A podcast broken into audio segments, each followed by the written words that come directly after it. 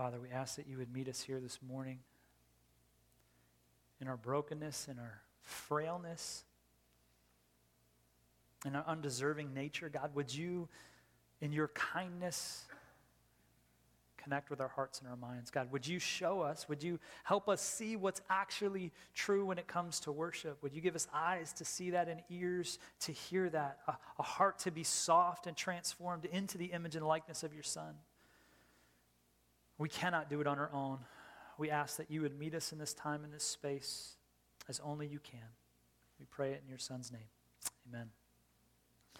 Well, I, I was born in the late 70s, grew up in the 80s and 90s or as my teenagers say, you grew up in the late 1900s. Which is true, but sounds super ancient. And if you grew up in the 90s, uh, especially the early 90s, you've probably seen a poster like this.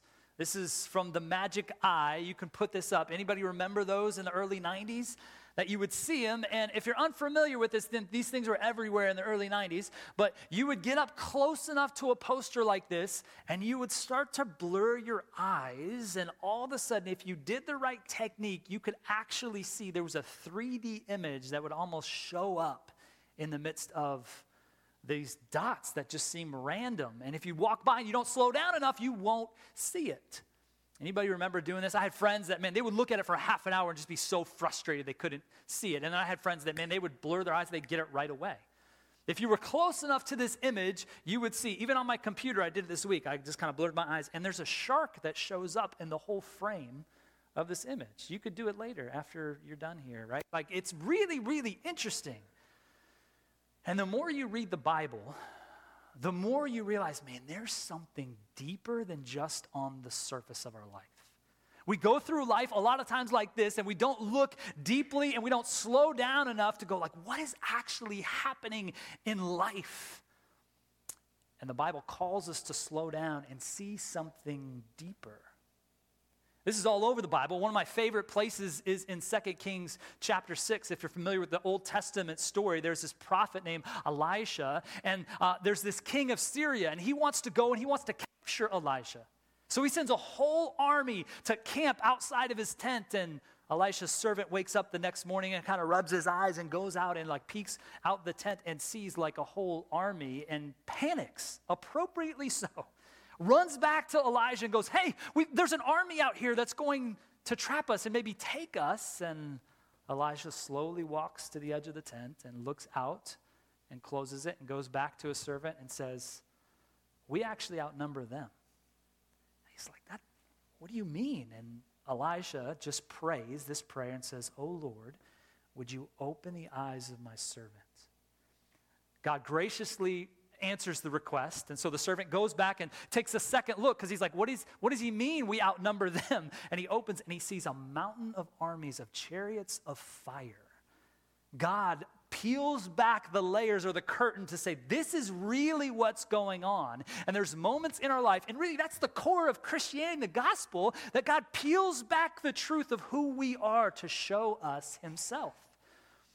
There's more than just meets the eye. And as we walk through this book, this last book of the Bible, the Revelation, it's apocalyptic literature. And some of us think apocalyptic just means end times, kind of doomsday, but it's actually Greek, it just means to reveal or uncover. It's where we get the name revelation. And again, many of us maybe grew up just like looking at those posters in the 90s. Maybe you had a, a bookshelf of the Left Behind series, which was kind of a fictional account of some of the stuff happening in Revelation, which I, I actually don't think was very helpful. It's, it's entertaining reading, uh, but when you really look at what John is trying to do, Revelation, the book of Revelation, is, is not about this kind of decoder book that will tell us when the end times were coming for the future. That's not what's happening in this book as we're going to continue to unfold it. There are future parts of Revelation, but it's about what's going on in the present. And we talked about this last week. We'll continue to put this in front of us. What is the book of Revelation trying to do? What's this apocalyptic language trying to do? It's trying to do this it's trying to disciple Christians to be discerning, dissonant worshipers and witnesses of Jesus. This is the point of the book of Revelation that uh, in the midst of a Roman culture that did not follow Jesus, that these churches found themselves in. We looked at the seven churches last week that the whole letter is addressed to. It's going, you need to learn what it means to be discerning. That realizing there's more that's going on on the surface, and because of that, you need to be dissident. You need to push against the Roman culture that is not the way of God, right? It's Romans chapter 12. If you know that verse, like, do not be conformed to the pattern of the world, but be transformed. That there's something in us as we follow Jesus that we go, the world wants to take us this way, and we're going to go, that's actually not the way of Jesus. And we want to press into that. And because of that, that allows us to become worshipers, which we're going to see in chapter 4 and chapter 5 today. And it allows us to be witnesses, to tell other people about where to find hope where to find truth. That's the purpose of the book. Again, we're going to be looking at chapter 4 and 5 as John gets a peek behind the curtain of God's throne room, what it actually means to be in his presence. And if you're taking notes today, the big idea of these two chapters is this is that true worship does several things. It centers, true worship gathers, true worship confronts and comforts, true worship sends us, and true worship allows us to sing. As we look at those things, uh, true worship, again, the, the reality of what's happening is John gets face to face with the God of the universe, is this idea of worship or ascribing ultimate worth to. It centers our life, it gathers all of creation together. It's going to confront us at an individual and a cosmic level, while at the same time, it's going to comfort us because there is an answer. And because of that, that's going to send us to tell people, and that's going to allow us to sing. That's what we're going to see in these two chapters. And here's how we're going to break it down. Um, we're going to read all of chapter four, and we'll look at, at those first two things how, how worship, true worship centers us and how it gathers us. And then we'll read all of chapter five, and we'll look at how true worship confronts and comforts us and sends us and calls us to sing. And really, just to, to, to, help us understand and give imagination. That's why I love the kids are in this room, even for this sermon, because they're better at imagination than we are. And what apocalyptic language and literature is trying to do is give you less information and more imagination. Which, again, is hard for us. We're not good at that. We're not good at imagination. And this is what God is calling us to. And so in chapter four, it's really um, my daughter is in theater at the local high school, at Deer Valley High School. She's about to play Alice in Alice in Wonderland the first week of November. So if you want to support the local arts, you can go see her. Um, she was getting real embarrassed first service as I was saying that. She was sitting over there. Go, stop talking about that. Um, but she got involved because she got involved in stage production as an elective. And if you know anything about theater, part of the stage and, and the framing of the story is, is what we see visually to draw us into the drama of what's happening. Chapter 4 is the stage setting of the throne room. We're going to see that. And then chapter 5 is the drama beginning of what it actually means to be in God's presence for John. So hopefully that gives you some understanding as we walk through it together. So, this is Revelation chapter 4, verses 1 through 11, the entire chapter. Read along with me uh, to yourself if you would. It says this After this, I looked, and there before me was a door standing open in heaven. And the voice I had first heard speaking to me like a trumpet said, Come up here, and I will show you what must take place after this. At once I was in the Spirit and there, and there before me was a throne of heaven with someone sitting on it. And the one who sat on there had the appearance of jasper and ruby. A rainbow shone around the emerald and circled on the throne. Surrounding the throne were 24 other thrones, and seated on them were 24 elders. They were dressed in white and had crowns of gold on their heads. From the throne came flashes of lightning, rumblings, and peals of thunder. In front of the throne, the seven lamps were blazing, and these were seven spirits of God. Also, in front of the throne, there was what looked like a sea of glass, clear as crystal. In the center, around the throne, there were four living creatures, and they were covered with eyes in front and back. And the first living creature was like a lion. The second was like an ox, and the third was like the face of a man. The fourth was like a flying eagle. Each of these four creatures had six wings and was covered with eyes all around, even under its wings. Day and night, they never stopped saying, Holy, holy, holy is the Lord God Almighty, who was and is and is to come. Whenever the living creatures give glory and honor and thanks to him who sits on the throne and who lives forever and ever, the 24 elders fall down before him who sits on the throne and worship him who lives forever and ever. And they lay their crowns before the throne and they say, You are worthy, O Lord and God, to receive glory and honor and power. For you created all things, and by your will they were created and have their being. True worship centers us and gathers us in all of creation. I love this image of a concert hall in Japan. Isn't this beautiful? Can you imagine walking into this for a concert? The ambiance of the stage is set. Or anytime if you've been to a concert in the round, you see that you have to focus on the people in the middle in the midst of family service and uh, even some of the things we were trying to think through to do creatively for the kids for uh, family sunday i was like what if we put um, this platform in the middle and we make everybody in the round? It's like well then that makes me jesus so we're not going to do that. Like i don't like but if everything was in the round you're focused on one specific thing. And as john opens up into this space as he's invited in to walk through the door he sees god at the center on his throne and everything around it is centered on God, being on the throne and being holy. I think the thing we need to be aware of this is like what centers our life?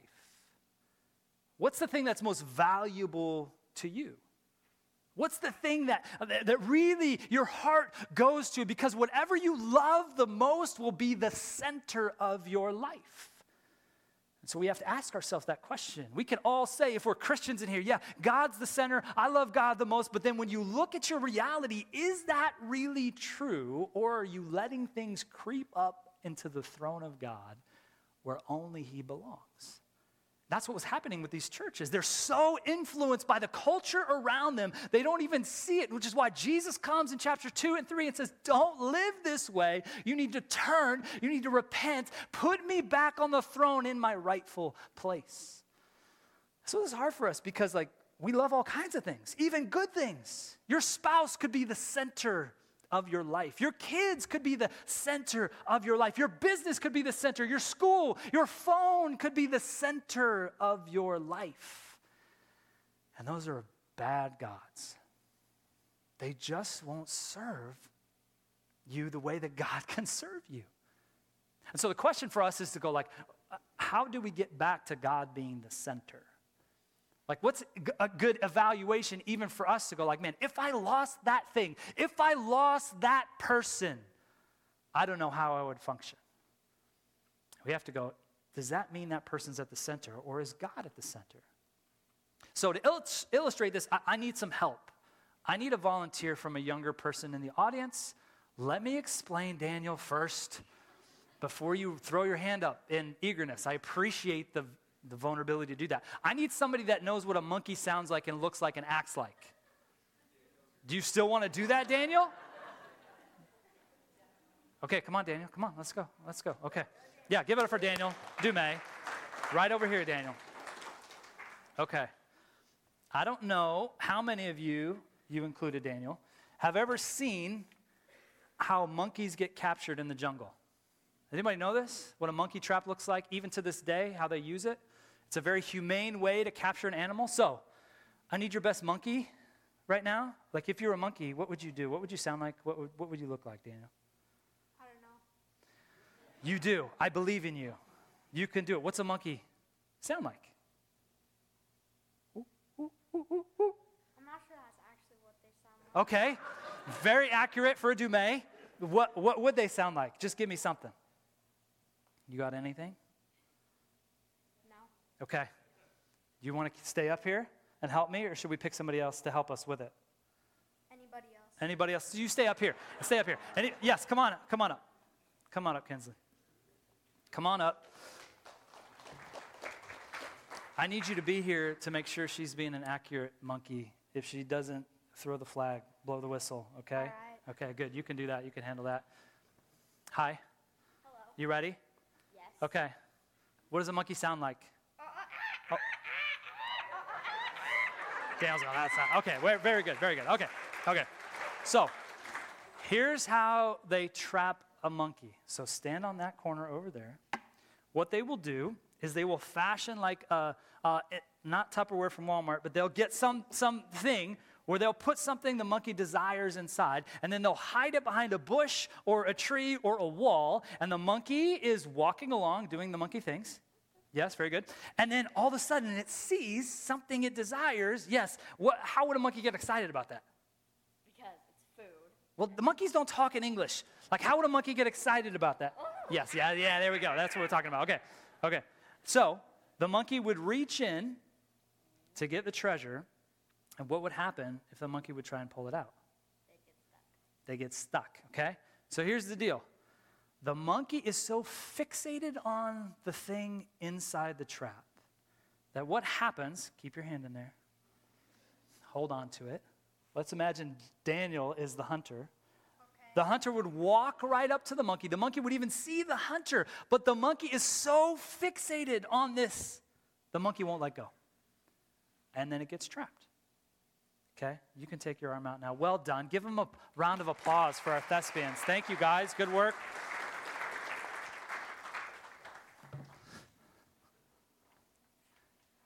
Isn't that an interesting illustration of sometimes the thing we grab in our heart? Right? We go after these things that we think will give us life, that promise us life, and then we get stuck holding on to them so much so that we won't even let go, even when we know we're going to be trapped. This is what the Bible calls idolatry. When you begin to worship anything other than God at the center, it will trap you, it will enslave you, and it will continue to promise and it will continue to fail you. And so we need to ask ourselves, like, how do we move from um, being monkeys that are holding on to things that are so important to us to letting go? And you know what? You cannot let go on your own. It's impossible. And so we'll look at what it means to center God in the middle so we continue to let go of those things and let God be who he needs to be. I love this quote from Eugene Peterson. He says, By centering attention on God at the center, all things become centered. Right? Doesn't mean all things are perfect because we live in a broken world. That's not true. But you start to live into your humanity the way you were meant to live in because you're only meant to worship God, not those other things we grab for. So the first point is that worship, true worship, centers us. The second is that it gathers. Look at this picture of a concert. We don't know, maybe it's Taylor Swift. I don't know. It looks unbelievable. And so when you love something, whether it's a game played with a pigskin or it's somebody singing, man, it gathers people around, right? To give allegiance to that thing or that person or that song or that game. And as we look in the text in chapter 4, we see that worship gathers. What does worship gather? A couple of things. Worship gathers beauty.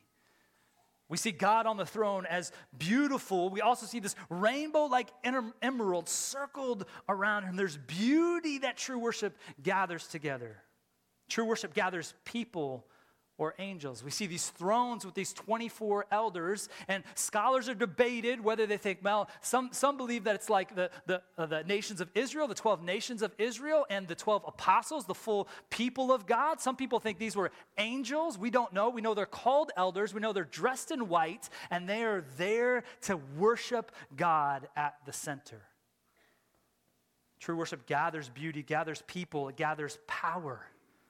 We see lightning and thunder. We see powerful things in the midst of the presence of God. Not only that, we see it gathering the Spirit. These lamps that are ablaze, which represents God's perfect spirit, and um, the churches that are sent out all over the world are represented in the gathering of the worshiping of God. We see creation and all earthly power, these images of lions and ox and eagles and men, the things that the Roman culture would worship or use as examples of worship to say, these are powerful, we're going to bend our knee to these things. And in this scene, true worship, those things are bowing to God. And ultimately, that will happen one day We see that God's uh, in, the, in the midst of gathering, He is over all of creation. This idea of the sea being still like glass. For the people that would first read this, the sea was terrifying to them. And if you know the language of the Old Testament, like it was ter- eh, terrifying. Like the sea was something scary. It was like representing death. We'll see at the end of Revelation, like the sea is no more. That doesn't mean in the new creation there's no water or beaches. That would be terrible. But it means evil is now in check. The sea is still in this throne room before a holy and living God. We see gathered in the midst of this diversity you don't see it in chapter 4, but you see it in chapter 5, chapter 6, that uh, people from all nations, tribes, tongues are coming to worship God collectively. All of humanity is there, gathered together. And we see humility gathered together. Of all those things we just listed, are all doing what? They're all bending their knee to the King, to God. True worship only centers us and should center us, but true worship gathers us together in the midst of worshiping the one true King. So that's the stage is set.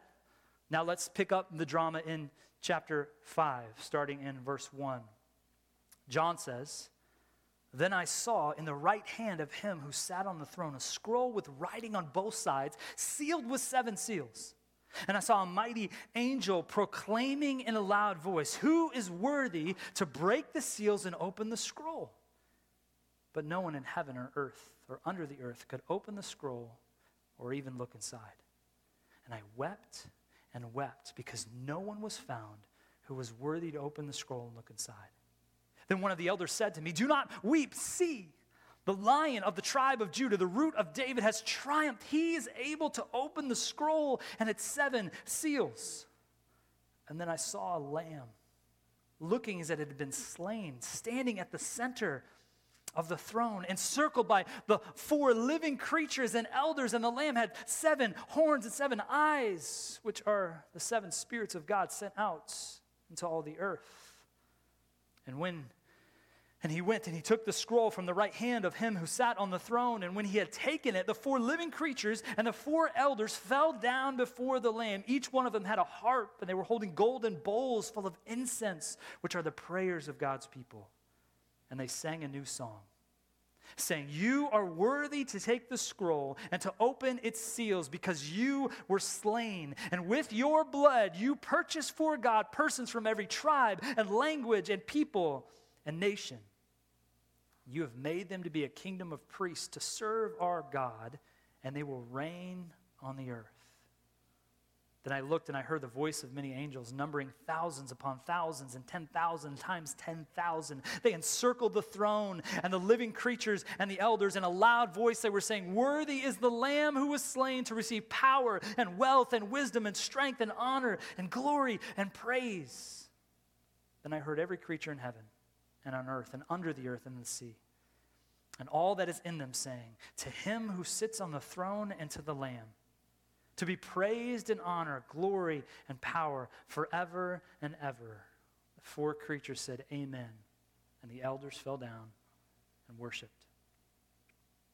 Not only would you get a picture in chapter 4 that true worship leads to centering and it leads to gathering, but as we see in chapter 5, true worship leads uh, uh or confronts and comforts and sends us and calls us to sing.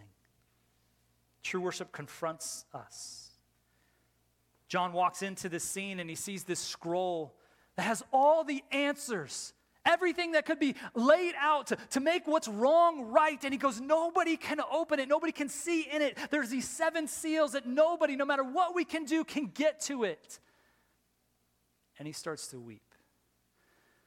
And regardless of what you believe about Jesus in this room, you know that this world is messed up. You know that it is broken. And what true worship does is it confronts us to not have the answer. We pursue these things, we chase these things, we think if we get this right, it'll fix it. Or if we get that right, it'll fix it. And we keep going like, ah, no, it's not fixed. And, and I still feel incomplete at the end of the day. You will feel incomplete until you're dead unless you give your life to Jesus. He's the only one that can be the answer for that. And so true worship is confrontational because of what the Bible calls sin. because God is perfect in his holiness and we are not. And we're confronted with that in true worship. John is confronted with the evil of the world, which we'll start to see get unpacked in the chapters in the future of this book. And he's undone. He's weeping. He's going like, there's nothing I can do. What can I? There's nothing that will stop the pain. There's nothing that will answer this. And in the midst of that confrontation, he gets comfort because one of the elders comes to him and says, There is hope. I know you think it's hopeless. You, you, you feel like there's nowhere to go. There's actually an answer to the problem. And it's found in this lion of Judah. I love the language here. If you look at your Bible again, like, uh, like um, John is undone with weeping. He's, he's doesn't know what to do because there is no answer. And in the midst of that, the, the elder doesn't come along and go like, just like we hear him say, stop crying. It's not like, stop, stop crying. Like, what, what are you, a baby? Like, he should be undone with his emotion. But what he's doing, he's not invalidating his pain. He's giving John a new perspective. He's going, even in the midst of your pain, there's actually an answer. And when you turn and you see, or some of your translations say, behold, stop weeping, behold, behold our God. We just sang that, that like when you get your uh, uh, eyes off your circumstances and you look at the person of Jesus and what he has done for you, actually begin to have hope. One of our pastors, his name is Marcus, and he's at Redemption Tucson down south. And Marcus grew up in Libya, Africa during the war. Some of you guys have heard Mar- Marcus has preached here before, and he has an unbelievable story. Um, his father was murdered, his mother was murdered in the midst of his war. He had an older sister that knew Jesus. And his older sister was constantly telling Marcus about Jesus. And when we were in preaching collective a week and a half ago talking about this text and the specific idea of like sometimes we're suffering and we don't want to invalidate the pain and the hurt, but we want to help shift our perspective to seeing Jesus in the midst of, he told us this story when he was 11. He's 11, and the soldiers come in. And there's bullets flying in his home, breaking glass. His sister grabs his hand and they start running away for safety. In the midst of his running away, his shoe falls off. And he goes back for his shoe, and his sister grabs his hand. And he said, This is what she said to me all the time, even before this moment. And this is what she said in this moment. She goes, Marcus, even if you die, it's going to be okay. Even if you die, it's going to be okay. She's not invalidating the pain. She's not invalidating the reality. She's trying to shift his perspective to go, because we have Jesus, one day, none of this will happen. And for so some of us, we need to be confronted with our sin, and then we need to be comforted to go, like, listen, sin is rampant, it's cosmic, the effects we all feel all the time, every day. Could we shift our perspective of like, this is the worst thing, and go, like, no, even if we die, it's gonna be okay. And we can only say that if we've given our life to Jesus. If you've surrendered to this Lamb, that you can have that hope. And we see what true worship does it, it confronts and it comforts in the midst of what John sees and what he hears. And again, we'll unpack this even at another level because John is doing something here, even in his technique of communication. He does what? He says he hears the elder say, It's the lion of Judah, and he turns and he sees a slain lamb.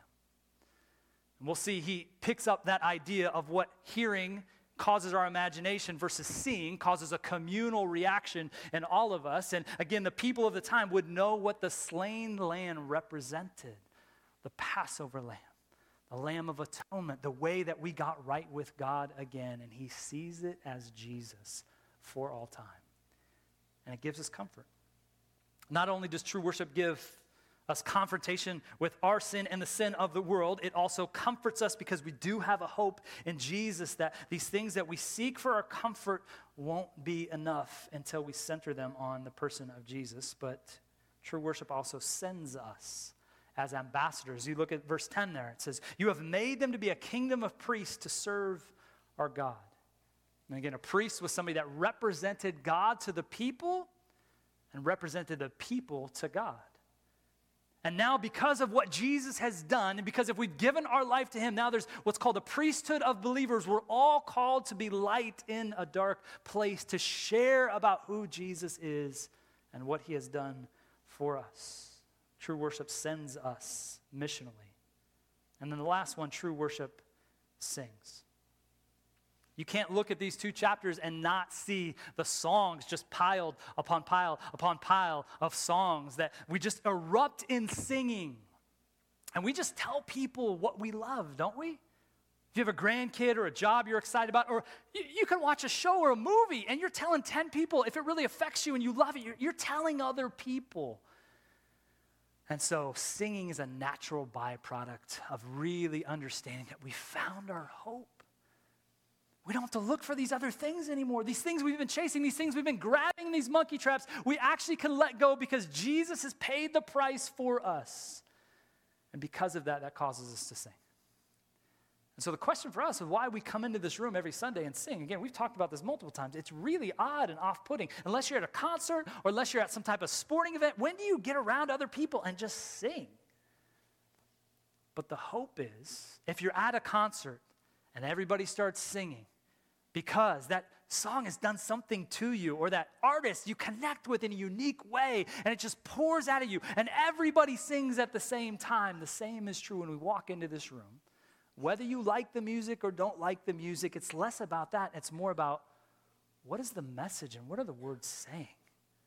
And are you engaging the Spirit in the midst of your imagination to go, God, I was lost I am lost today. On the way here, I did plenty of things to put me out of bounds with your perfection. But you know what? I look at the Lamb and I see there's a price that's been paid, and I can lean into that, and I can trust you for that. That's why we sing every single week. Because you're going to walk out of these doors and you're going to be influenced by the culture around us to tell her, keep grabbing the orange. That's what's going to save you. And it's a trap. And so we come into this space to go, we're going to follow the Lamb. We're not going to follow the dragon.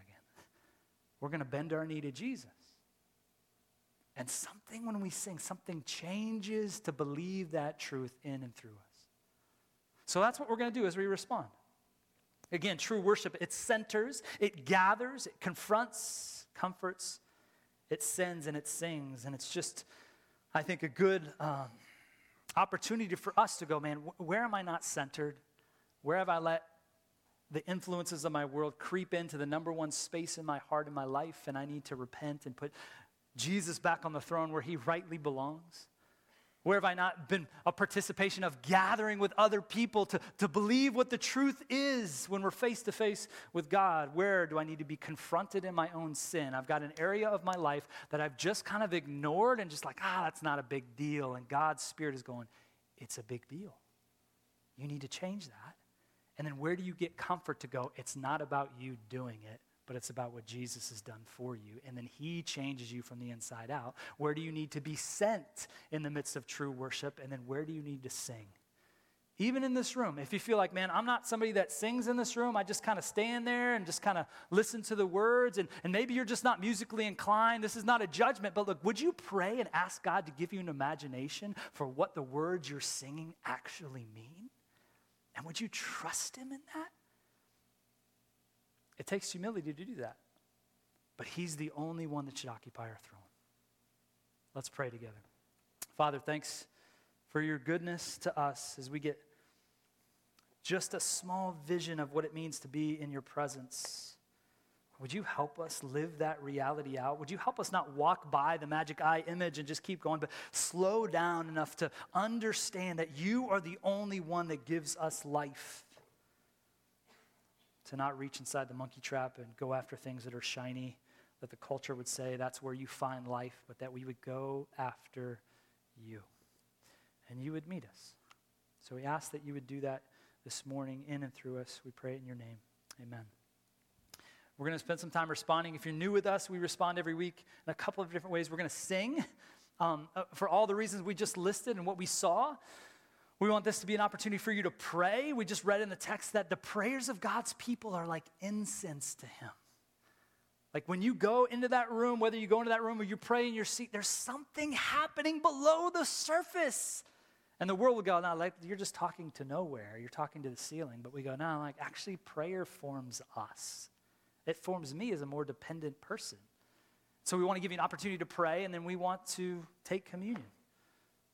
We literally want this to be the center of our time together. That's why it's in the middle of the room.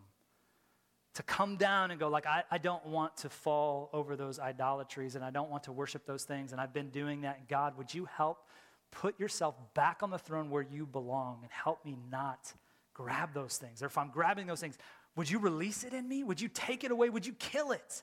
Because I can't do it anymore. And as we see Jesus killed on the cross, we take a piece of bread, which represents his body given to us, and we dip it in the juice, which represents his blood shed for us to remind ourselves that he is the center of our life. So we're going to do that. We would invite you, if you are a Christian, if you follow Jesus, to partake in the Lord's Supper with us this morning. You'll just walk down. We kind of do it aisle by aisle, and you can take a piece of bread. It'll be handed to you. Just hold your hands with a posture of humility and receiving. And then you can dip it in the juice. You can take it here, back at your seat in the prayer space. There's a gluten free option here in the middle if you have a need for that. And normally, what we do is there's some quiet time, and then uh, just like we give instructions to new people, like I just did for you, now there's an invitation to, to move towards the elements and to worship God. Uh, this morning we're going to watch a video as a cue to move. And so instead of Stephen reading the, the invitation, we're going to watch a two minute video. If you've been in the rhythms course at all, you've seen this video. We talk about it when we talk about why we sing.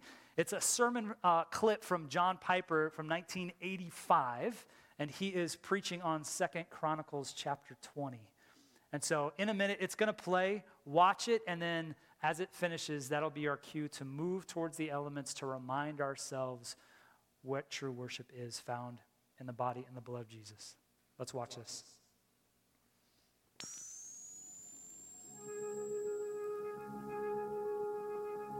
Jehoshaphat aims to conquer Moab with a choir. God had said the battle is mine to fight, and Jehoshaphat says, Well, Let's put the choir at the front. Verse 21 And when he had taken counsel with the people, he appointed those who were to sing to the Lord and praise him in holy array as they went before the army and say, Give thanks to the Lord, for his steadfast love endures forever. In other words, shouts of victory before the battle commences because God had promised it. I think the writer of this book wants us to learn from verse 22 even though victory belongs to God, the singing of the choir is the occasion for the victory. Singing is not merely a response to grace, singing is a means of grace. Singing is power.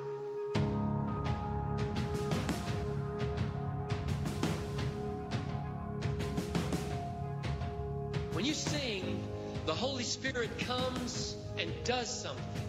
Jehoshaphat sang with the choir, and Moab and Ammon and Seir killed themselves. And when Paul and Silas sang, it says, God shook the prison. Surely the lesson is there is power when the people of God sing.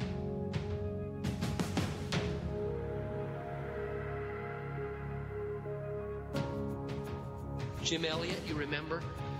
January 8, 1956. Jim Elliot, Nate Saint, and three others. They were there at the river waiting to see whether the Aucas would come out, the Indians to whom they were going to minister.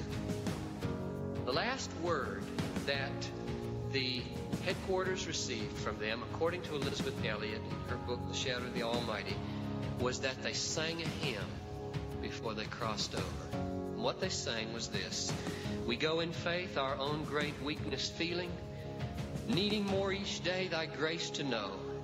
Yet from our hearts a song of triumph pealing. We rest on thee, and in thy name we go. And they all got killed before 4:30 in the afternoon. And God protected them.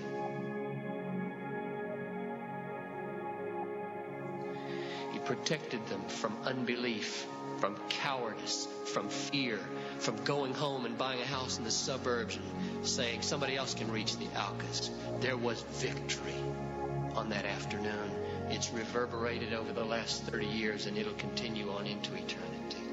There are two weapons that we have to fight Satan with in worship the Word of God and song. I beseech you, give heed to the Word and sing with all